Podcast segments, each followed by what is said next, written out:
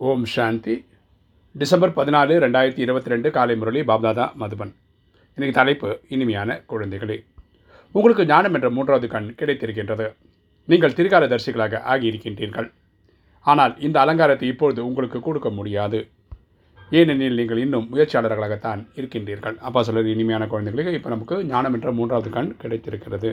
நம்ம ஆத்மான்ற புரிதல் இப்போது வந்திருக்கிறது. நம்ம ஒரு உடல் கிடையாது. நம்ம இப்போ திருக்கால தரிசிகளாக இருக்கிறோம். முக்காலமும் உணர்ந்தவர்களாக நேற்று இன்று நாளை என்ன நடக்க போகுது அப்படின்ற விஷயங்கள் பரமாத்மா சொல்லி நமக்கு தெரியும். ஆனால் இந்த அலங்காரங்கள் எல்லாம் நம்ம இப்போ வச்சுக்க முடியாதுன்னு அப்பா சொல்கிறார் ஏன்னா நம்ம இப்போவும் முயற்சியாளர்களாக தான் இருக்கிறோம். இன்னைக்கு கேள்வி. இல்லறத்தில் இருந்தாலும் காரியங்கள் அவசியம் செய்தே ஆக வேண்டும். ஆனால் எந்த ஒரு விஷயத்தில் கண்டிப்பாக கவனத்துடன் இருக்க வேண்டும். இல்லறத்தில் இருந்தாலும் காரியங்கள் அவசியமாக செய்தே ஆக வேண்டும். ஆனால் எந்த ஒரு விஷயத்தில் கண்டிப்பாக கவனத்துடன் இருக்க வேண்டும். பதில் காரியங்கள் செய்தாலும் விவகாரங்களில் வந்தாலும் உணவில் மிகவும் பத்தியமாக இருக்க வேண்டும். நம்ம எல்லா வேலையும் செய்து தான் ஆகணும். கர்ம சந்நியாசம் பண்ண முடியாது சும்மாவே உட்கார முடியாது. தூய்மை இல்லாதவர்களின் கைகளை நான் சாப்பிடக்கூடாது. நம்ம சாப்பிட்ற உணவெல்லாம் இறைவன் நினைவில் செய்த உணவை சாப்பிடணும். தன்னை பாதுகாத்து கொண்டே இருக்க வேண்டும். நம்ம நம்மளை ப்ரொடெக்ட் பண்ணிக்கணும். கர்ம சந்நியாசிகளாக ஆகக்கூடாது சும்மா உட்காந்துன்னு இருக்கக்கூடாது. ஆனால் கண்டிப்பாக பத்தியத்துடன் இருக்க வேண்டும். உணவில் பத்தியத்தோடு நம்ம கண்டிப்பாக இருக்கணும். நீங்கள் கர்ம யோகிகளாக இருக்கின்றீர்கள். கர்மம்னா செய்யக்கூடிய செயல் யோகினா கனெக்ஷன் நமக்கும் இறைவனுக்குள்ள கனெக்ஷன் ஸோ எந்த வேலை செய்தாலும் இறைவன் கனெக்ஷன் இருந்துகிட்டே செய்யணும். செயல்கள் செய்தாலும் தந்தையின் நினைவில் இருந்தால் விகர்மங்கள் விநாசமாகும். எந்த வேலை பண்ணாலும் பரமாத்மா நினைவிலிருந்து செய்யும் போது நம்ம பாவங்கள் எரிக்கப்படும். இன்றைக்கி தாரணி முதல் பாயிண்ட்டு ஸ்ரீமத் மூலம் ஞானம் மற்றும் யோக பலத்தினால் மாயை மீது வெற்றி அடைய வேண்டும். ஸ்ரீமத்தின் மூலமாக நம்ம என்ன பண்ணோம் நம்ம மாயையை ஜெயிச்சாகணும். விநாசத்துக்கு முன்பாக தனது விகர்மங்களை விநாசம் செய்ய வேண்டும். ஸோ நம்ம விநாசம் வர்றதுக்கு முன்னாடி முந்நூற்றுக்கு நூறு பாஸ் ஆகிருக்கணும் ரெண்டு எல்லையற்ற ராஜ்யம் அடைவதற்காக ஒவ்வொரு விஷயத்திலும் தன்னை பாதுகாத்து கொண்டு இருக்க வேண்டும். நம்ம சத்தியுகத்தில் முதல் நாள்லேருந்து நடிக்கிறதுக்காக நம்ம என்ன பண்ணோம்? இப்போவே அதுக்கேற்ற மாதிரி முயற்சி பண்ணோம்.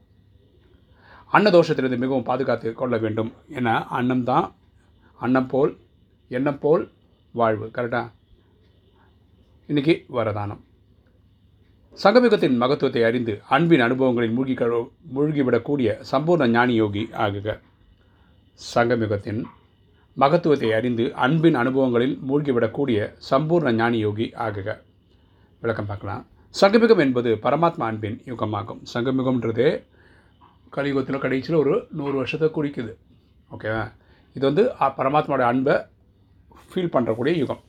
இந்த யுகத்தில் மகத்துவத்தை அறிந்து கொண்டு அன்பின் அனுபவங்களில் மூழ்கி விடுங்கள். ஸோ இந்த இதை புரிஞ்சு பரமாத்மா அன்பில் நம்ம நம்மளை லயித்து கொள்ள வேண்டும்.